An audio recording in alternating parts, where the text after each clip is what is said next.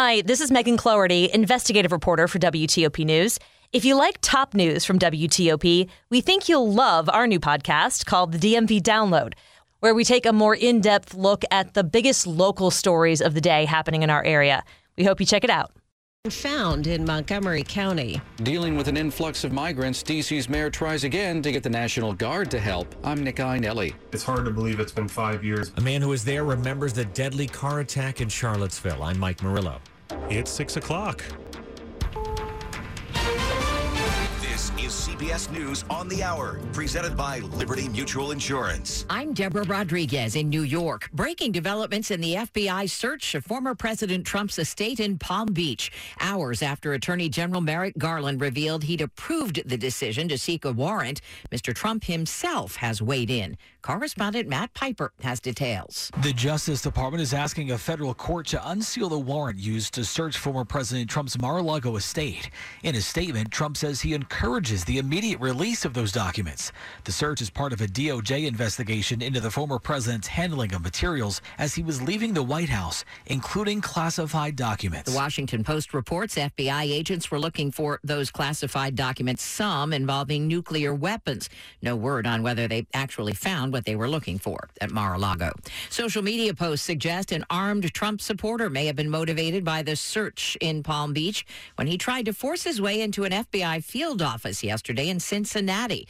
Ohio State Patrol Lieutenant Nathan Dennis says it triggered a car chase. When the pursuit came to an end and he stopped his vehicle, when he got out, that's when shots were exchanged between officers and the suspect. Suspect shot and killed. Her publicist says Anne Heche is not expected to survive after a fiery car crash in Los Angeles a week ago. A statement says the 53-year-old actress is in a coma on life support to determine if any of her organs are viable for donation.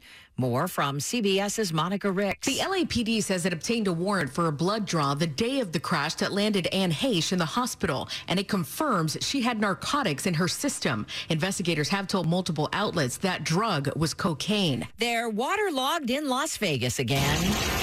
Water gushing out of a manhole on the famous Strip just 2 weeks after hotels and casinos were swamped.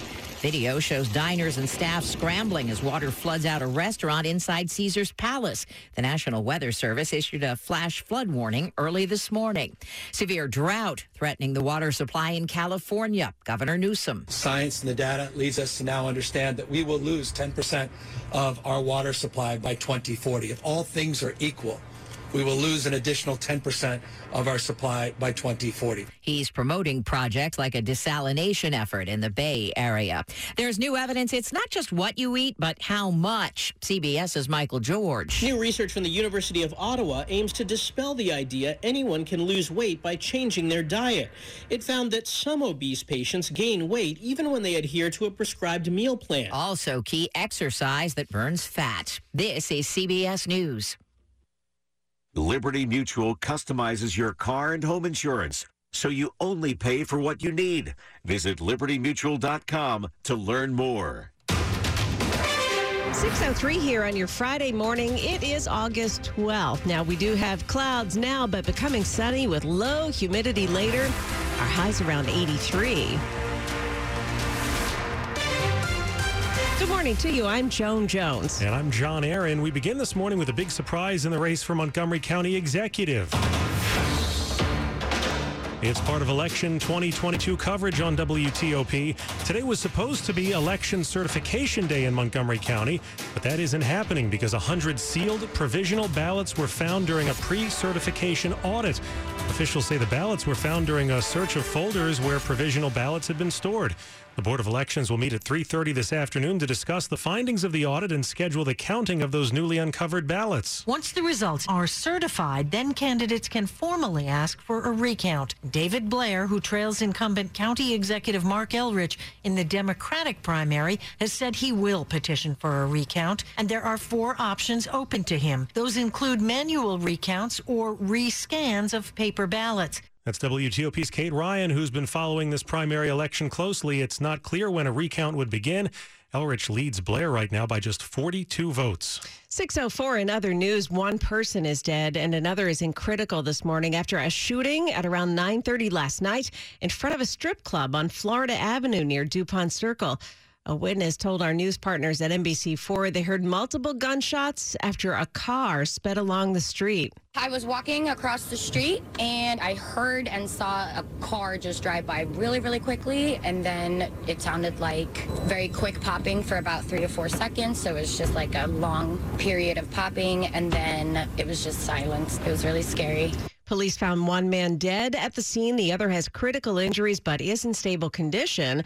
Police say they do believe multiple people shot from a silver car. After being denied, Mayor Muriel Bowser has sent the Pentagon a second request asking for some members of the D.C. National Guard to be activated to help the city deal with an influx of migrants. The Defense Department said Bowser's first request was too open-ended, so she's trying again, this time clarifying that D.C. wants a 90-day National Guard deployment to help deal with migrants who've been bussed in by the Republican governors of Texas and Arizona. They've been sending them here as a way to highlight disagreements with the Biden administration over immigration policies. Approximately 6,000 people have arrived in our city. Abel Nunez is with the Central American Resource Center, which has been helping the migrants when they arrive. It's about understanding what their immediate needs, if they have medical needs, if, food, clothing, and also final destinations. Nick Iannelli, WTOP News. 5 years ago today, a self-proclaimed white nationalist drove his car through a crowd of counter-protesters at a Unite the Right rally in Charlottesville.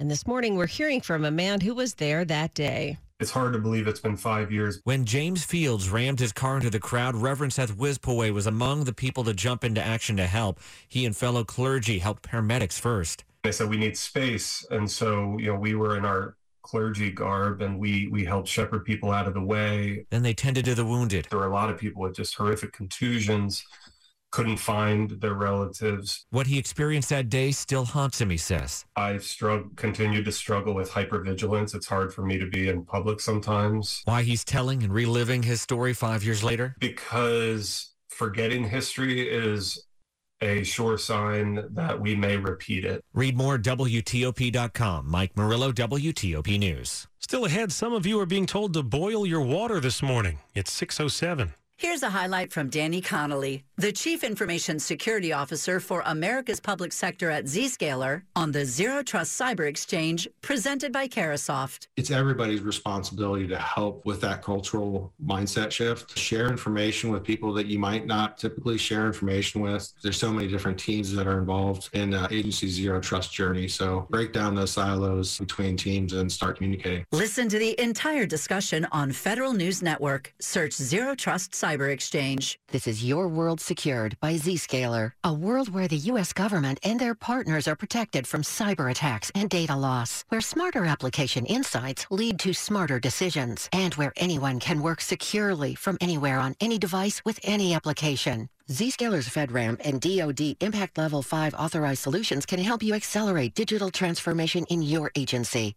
Experience your cough and cold season is here. Introducing Ricola Max Throat Care, Ricola's most powerful drop yet. It's the best of Swiss nature wrapped around a powerful liquid menthol center for maximum relief from your worst cough and sore throat. Maximum nature for maximum relief. Try the new Ricola Max now, available in the cold and cough aisle. Ricola. It's in our nature.